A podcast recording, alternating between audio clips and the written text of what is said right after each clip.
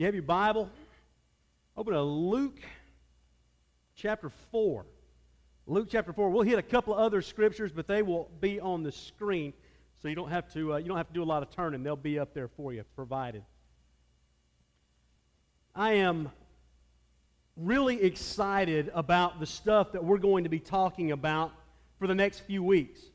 As we talk about God of this city, as we talk about what it means to believe and proclaim and, and really show that we believe that God is the God of this city, that He is the God of, of Thomasville, Georgia, that we're not just sort of just, just hanging out here, just kind of biding time, that we believe that God is powerful and that God is good. Do you believe that? I believe it. We need to believe it together, not just individually, but together, and together we take that, we take that out of here. Now, I want to I wanna take a minute and uh, we need to stop and we need to give God a, a tremendous shout of praise. Um, you remember over the last year or so, we were praying for someone with, with cancer, someone having a child, and held, hold on to the child, would not abort the child, which was suggested, and said, No, I'm going to trust God. And that lady, Kim Owens, and her husband, David Baggett, they're here they're right here in, a, in the audience this morning. And she had no idea I was going to embarrass her like this, so she won't be coming back. So really make sure you speak to her well today because you might not see her again. But you just got, the, the scans just said no cancer. Is that right? Right. Praise God. No cancer on latest scans. Praise God. Yes, and you see, uh, you see Bethany is busy this morning as well uh, holding that, that, that, dear child that, uh, that uh, they just they held on to and trusted God throughout the process. And so um, uh, Bethany and Kim have a, a great story. Uh, they met years ago working in Atlanta. When you see them stand next to each other, uh, you realize why they're re- like best friends. You know, I mean, you know, you know, Bethany is really tall and Kim is not. So you just, I mean, you just see it. But uh, we're honored that they are here.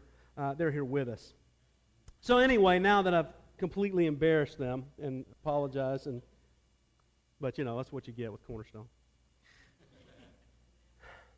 yeah, amen. we just wrapped up four weeks where we looked at ourselves as a church where we evaluated things. We said, okay, here are some areas where we might be struggling a bit. We looked at areas and said, okay, we need to do better in this. We need to be praying more. We need to have more repentance in our life. We, we need to be focused more on the Great Commission. And I appreciate Doug bringing that out in our call to worship. That we need to be a Great Commission church that we are to be Great Commission Christians within a Great Commission church. You with me? And so that's what we spent the last four weeks kind of talking about. And as I said last week, that series served to answer the question so what? As in, so what do we need to know? What do we need? What do we need to, to focus on? And so we did that. And what it is, is being Great Commission Christians. And so now we're springboarding from out of the ashes into God of this city, where the question is not, so what? The question is, now what? What do we do? We understand what we are supposed to be. We know what we're supposed to be. So now what do we do about it? How do we go forward making sure that what we are are people that are deeply committed to Jesus, deeply committed to God and the Holy Spirit, deeply committed to one another, but more than that, deeply committed to sharing the good news of Jesus with the people that we come in contact with. And so that's what we're that's what we're focusing on. And that's why I love that's why I love the song God of this city. Now, I told you several weeks ago that it was I don't know, five or six years ago, I was riding around, and it's the first time I'd ever heard that song playing. And as, as I was riding through Thomasville, I'm thinking about the lyrics.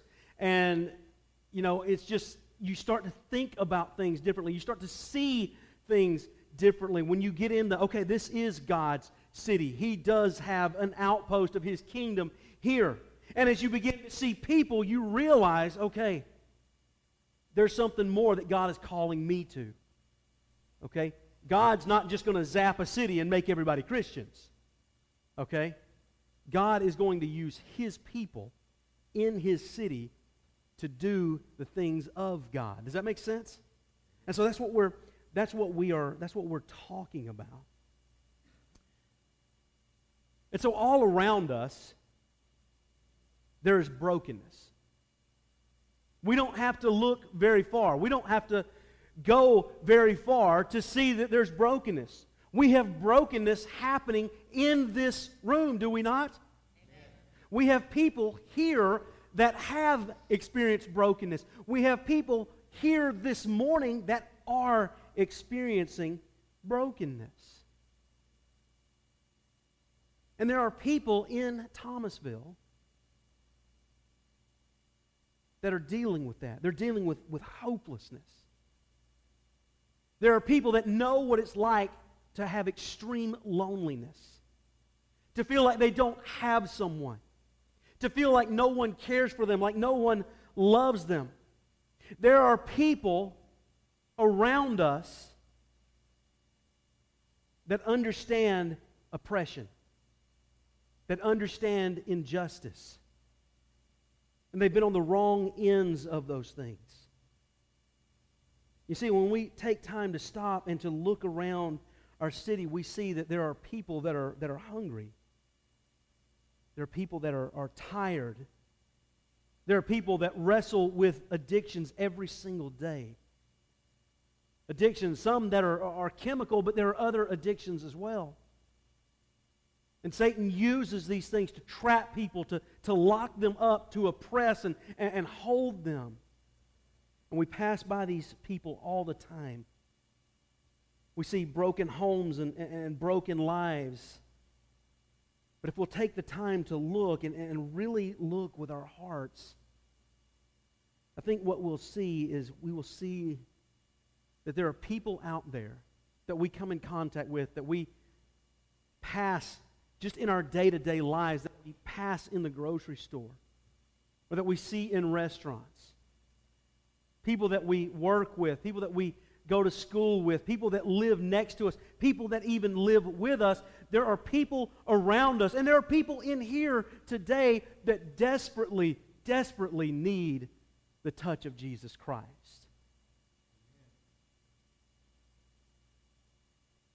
So then the question is now what? We acknowledge those things, so now what do we do about it? What do we do with it? How do we carry out the Great Commission in our city? And so, for the next several weeks, that's what we're going to be doing.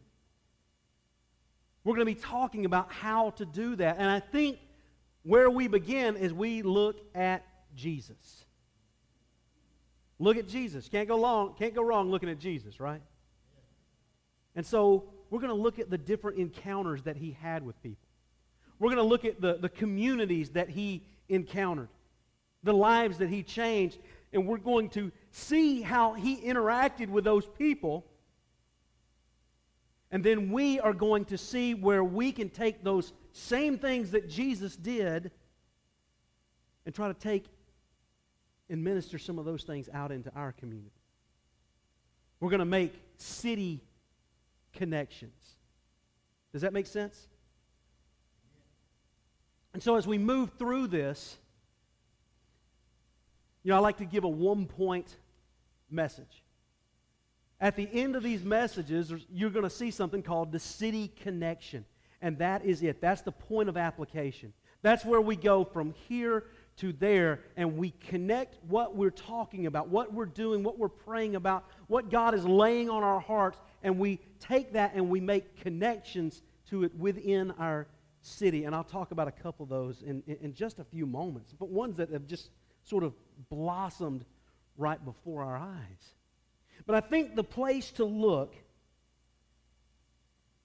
is Jesus. Begin with Jesus first. Now, I believe that God is the God of this city. Do you believe that? Yes. God is the God of this city. Now, you start reading the Gospels, and they start telling us about Jesus. They start telling us about who he is. And we've all seen these verses, but you look very quickly at John chapter 1, and John 1 1 says what? In the beginning was the Word. When you see Word capitalized like that, what's it talking about? Jesus, yes. In the beginning was the Word, and the Word was with, and the Word was God. So Jesus was God. Jesus is God, right? We in agreement there? Now then, that's verse 1. You drop all the way down to verse 14, and I like the way the message translates it. The Word became flesh and blood and moved into the neighborhood. I like that. Because that means Jesus is about relationships.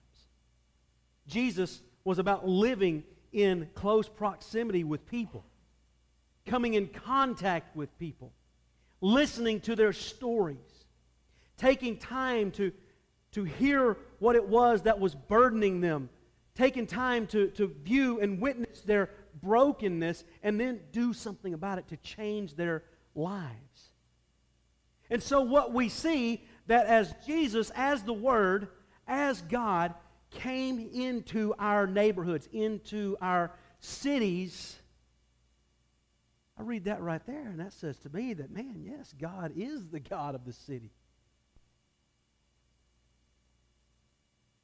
God the Son, Jesus, came to our earth, came to where we dwell, came in the midst of our brokenness, in the midst of our sin, in the midst of our suffering, and brought something different. He brought a different way of life. And he offers hope, and he offers freedom. And that's exactly what he did. As you get into Luke chapter 4, you know, you've got that just incredible opening scene where Jesus has begun, or he's getting ready to begin his public ministry. But before he does that, he's out walking around in the wilderness for 40 days. But he's not out there alone. We know that Satan is out there and he's working on him. On him. He's tempting him. And that's how Satan always shows up, right? Shows up, hits us in our weak moments. Hits us when we got nothing left, nothing left to stand on. And that's what he did with Jesus. And so he began to appeal to Jesus, began to offer all these things if he would just just trust in Satan. But he wouldn't do it. He was strong. He trusted in God. And it says, you know, that, that Satan departed until a more opportune time. That more opportune time is going to come in the form of Judas during the Passion Week. So now Jesus comes out of the desert and he begins his public ministry. Starting verse 14 of Luke 4. Then Jesus, filled with the power of the Spirit, returned to Galilee, and a report about him spread throughout the surrounding country. He began to teach in their synagogues and was praised by everyone. When he came to Nazareth, where he had been brought up, he went into the synagogue on the Sabbath day, as was his custom. He stood up to read, and the scroll of the prophet Isaiah was given to him. He unrolled the scroll, and he found the place where it was written. The Spirit of the Lord is on me because he has anointed me to bring good news to the poor. He has sent me to proclaim release to the captives and recovery of sight to the blind, to let the oppressed go free, to proclaim the year of the Lord's favor. He rolled up the scroll, he gave it back to the attendant, he sat down. The eyes of all in the synagogue were fixed on him. This is the beginning of the public ministry of Jesus. He comes back to his hometown to Nazareth, to his home synagogue, his home church. And he goes to the synagogue and he stands up and he gets the scroll of Isaiah. And he opens it up and he begins to read. And he says, This is what is about to happen. The Spirit of the Lord is on me. All of these things are about to take place. And what we see Jesus doing is that he kind of lays out his purpose. He lays out his, his reason for being there. And there's five things that you see it right there in verses 18 and 19. One is that he was to bring good news to the poor. Now then, when we hear the word poor, usually what do we think of? We think of the materially poor, right? And that's true. There are lots of materially poor people in our city, are there not? They're all around us. We see it. But the materially poor, that's not the only way to be poor. You can be spiritually poor. Matter of fact, you can be spiritually bankrupt and be materially wealthy. You know, I, have I've known people that way. Jesus said that the Spirit of the Lord is on me, and I am coming to preach the good news to the poor. In other words, he's coming to tell them that there is a better way of life. That it's not just about this world and all of its sorrows and all the pain and all the suffering, that there is something better. He came to release captives. Now then, there's all kinds of captives. People that have been locked up physically. And we know people like that. But we also knew people that are locked up spiritually. That they are held captive to something, some oppression, some addiction, whatever it might be. Something holds on to them and they just can't let go of it, whether it be something they're dealing with now or maybe it's something that they're dealing with in their past. Jesus came to free people from their captivity. He came to bring sight to the blind. Now that we see there's several places in Scripture where Jesus does this. He encounters people that have no vision whatsoever and he heals them. Sometimes he does it in kind of funny ways with spit and mud. But he heals them and he restores, he restores their sight. Now then, I don't know that any of us are going to have the ability to do that. You know, as far as I know, I don't have any miracle performing abilities. What about you? If you do, let us know. It'd be good to list that in spiritual gifts, okay? But you know, I don't have the ability to do that. I'm assuming you probably don't either. But blindness is not just physical blindness. There are people that are spiritually blind to what is going on around them, spiritually blind to the attacks of, uh, of Satan, spiritually blind to the evil that, that surrounds us that they might be caught in. And Jesus came to give sight to the blind. Number four, he came to free the oppressed. Free those that are oppressed in whatever way it might be. Oppressed by slavery. You know, the, the Jews, they expected Jesus to come and, and, and to be their liberator from Rome. That he was going to overthrow the Romans, that he was going to set himself up as king, and that they would be completely free. In fact, a couple of times they tried to force Jesus into that role, but we know that that's not what Jesus was about. He didn't come, he did not come to free the Jews from the oppression of the Romans. But he came to, to free the people from spiritual oppression, from, from darkness and the evil that comes about that. And, and, and in, in spiritual oppression, I think it manifests itself physically. In our world, we see it today. We see oppression happening, we see injustice happening around us. And it's not just in big cities that we see it Baltimore and Dallas and places like that. We see it in smaller towns. It's just not as well known. Jesus came to bring freedom from that. And then finally, he came to proclaim the year of, of the Lord's favor. Now, you read the Old Testament, and every seven years, every seven years was kind of a, a reset button. Okay, and it was designed to bring economic balance to the system. Okay, and the land was to rest for a year. And property was to go back to its original owners.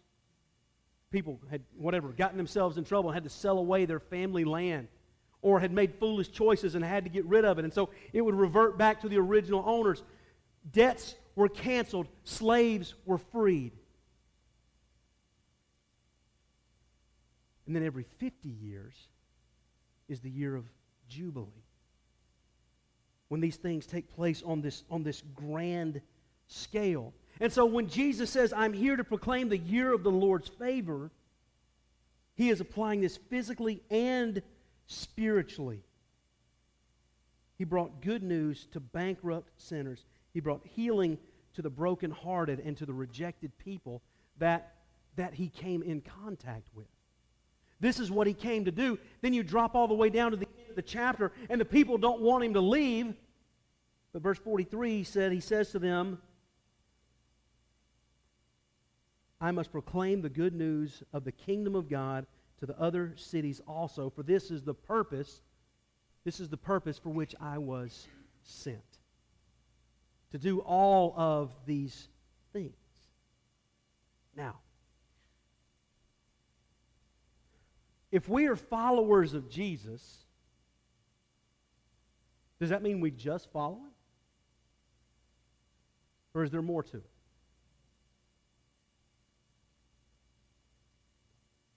I mean, it's one thing to say, yes, I believe in Jesus. But it's another thing entirely to demonstrate that we believe in Jesus. Is it not? Saying something and doing something are two vastly different things. I can say I believe in Jesus all I want, but if my actions don't match my words, then, you know, what good are they? Jesus later on he makes this statement in Luke 9. He says, If any want to become my followers, let them deny themselves and take up their cross daily and follow me.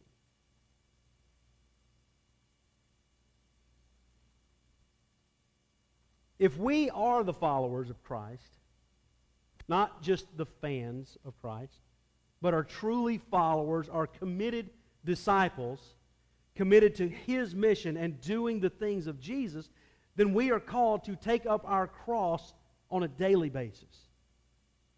Now then, that might mean we lose our life for the sake of the gospel. Probably it won't. But it doesn't mean it's out of the realm of impossibility. But you see, when Luke puts the word daily in there, he brings it sort of out of the crucifixion and he puts it into the context in which we all live. And he says, if you are going to follow me, then every single day you have to take up a cross and come on with me. You have to do the things that I am going to do. Jesus spent his days serving, he spent his days loving people. He spent his days meeting needs and listening to the people. He spent his days doing these things, bringing good news to the poor, proclaiming release to captives, recovering sight to the blind, freeing the oppressed, proclaiming the year and the favor of the Lord. Now then, if we are the followers of Jesus, then guess what we need to be doing? We need to be doing those same things. We need to be bringing the good news to people that we come in contact with. Right? We need to be participating in these things. Jesus came to change lives. He came to change the, the, the, standard that people were living in. He came to give them hope. He came to free them from the things that were uh, oppressing them. But he wasn't able to change all the lives that he came in contact with. In fact, we know there are times when some people would go away disappointed. because what Jesus was asking was too much, and so they would go away.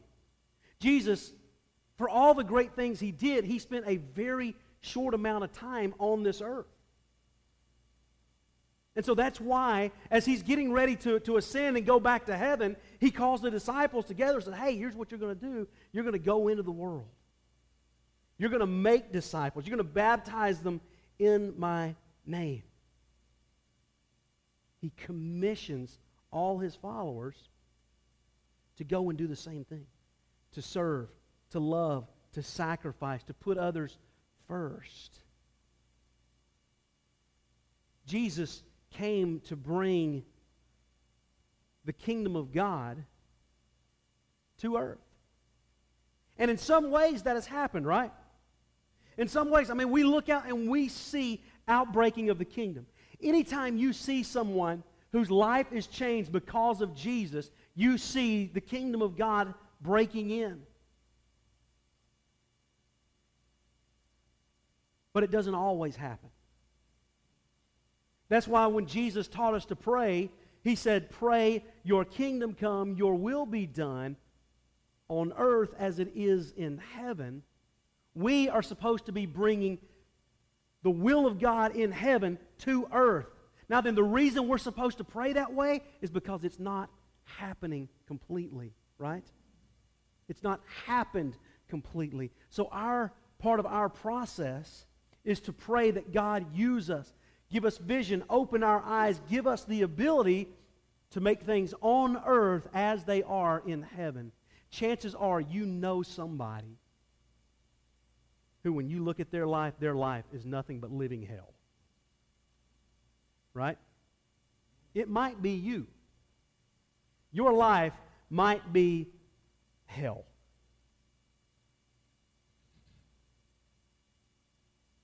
Our job our mission as the followers of Christ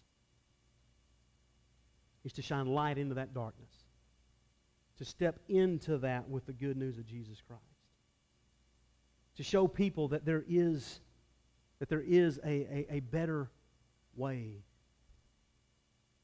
That's what cross bearing is about. That's what walking after Jesus every single day is about.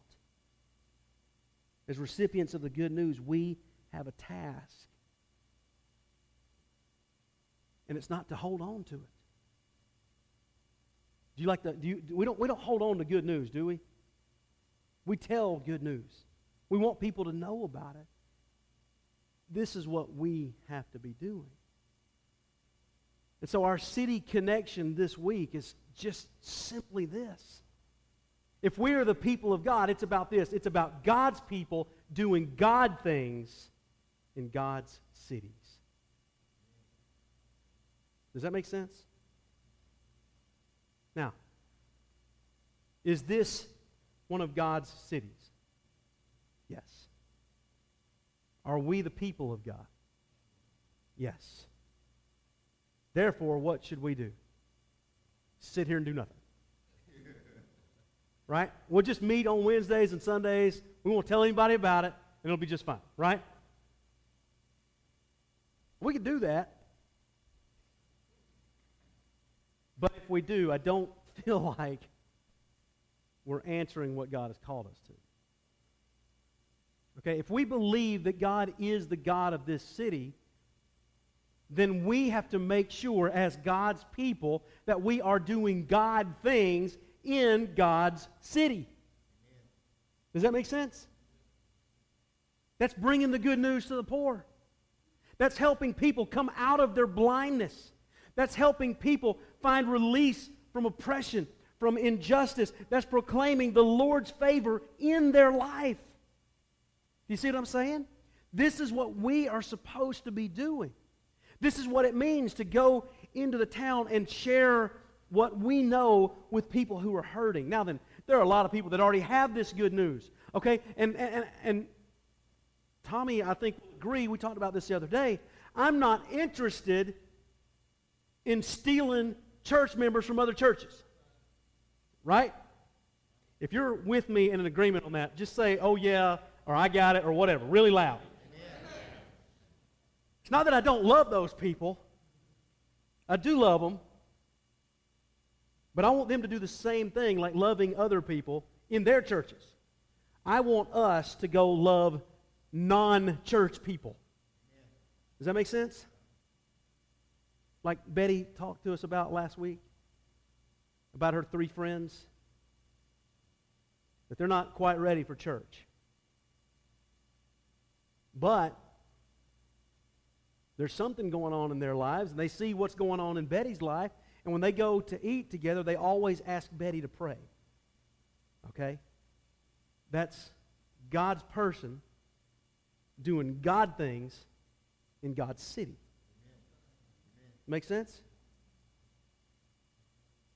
What was it called? Suds and Souls? Was that the name of it?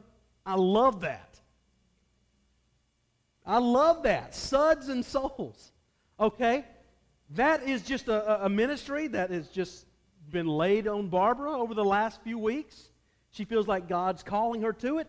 There are people that go to that laundromat that have a need, and, and Barbara has just, you know, it started with her washing machine or something not working, and so she was going there temporarily, and then it was like, hey, God opened her eyes and showed her that there are needs there.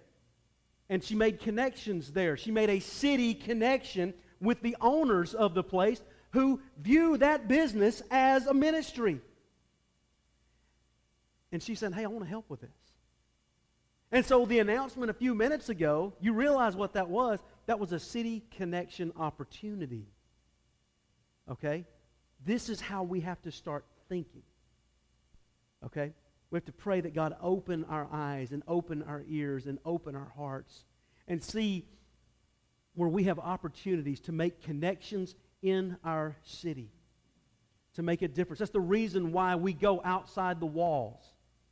That's the reason why we go to Providence. That's the reason why we go to Vashti. Why we don't just stay in our building because we want to make connections of Jesus within our city. That's why we do this.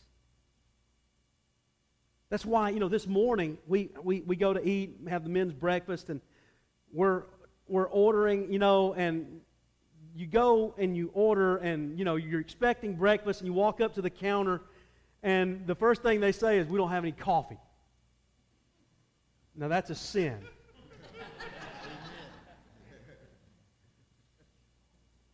not, not here. But uh, you go, you go, go to have breakfast somewhere, and they don't have any coffee. I mean, that's like a doozy. That's a big one. And, you know, the person behind the counter was not really pleasant. And so, you know, then there was no gravy, and, you know, you just, you know, you know how it goes. You want to start complaining. And it's easy to complain, right? The easiest thing in the world to do is complain. And it would have been really easy for us to make complaints. And just as I was about to open my big mouth, thank God the Holy Spirit went to work. And all of a sudden, God of this city started going off in my head. And so I just took a step back and I said, let me just wait a minute. Because I'm fixing to say something that's pretty rude. And then I just said, hey, look, we're fixing to pray in just a few minutes. Can we pray for you? And, you know, you could just see her just sort of become crestfallen. She says, well, we're fixing to go to a funeral at 1 o'clock. Me and this other lady that was, was working with us. And her, then her face just lit up because she knew that we would be praying, and then she knew that we would be praying for them. Now, then, that that's not pat me on the back or anything like that. But what I, I, I tell you that because that is a simple thing. How many of you eat out? Once a week, at least. Like nine of you, that's it? I don't believe that. How many of you lie on a regular basis? Okay, all right. now, when you go to eat, if you've got a waiter or waitress, just ask them if you can pray for them. Okay? I, I heard a story the other day of a guy who ended up doing uh, a couple's premarital counseling and wedding and led them to Jesus all because he just asked the waitress, Could we pray for you? And she was having a bad day. Okay? That's how you make city connections. So when you go to lunch today, or when you go to lunch this week, start thinking about that. And just say, hey, we're fixing to pray. You got anything you want us to pray for? And sometimes people will say no. Sometimes they might get mad. I've, you know, that doesn't happen as often. But what I have found anytime that I have done that is more often than not, everybody's got something they need to pray for. And most people will say, Yes, please pray for whatever it might be. You know what I'm saying?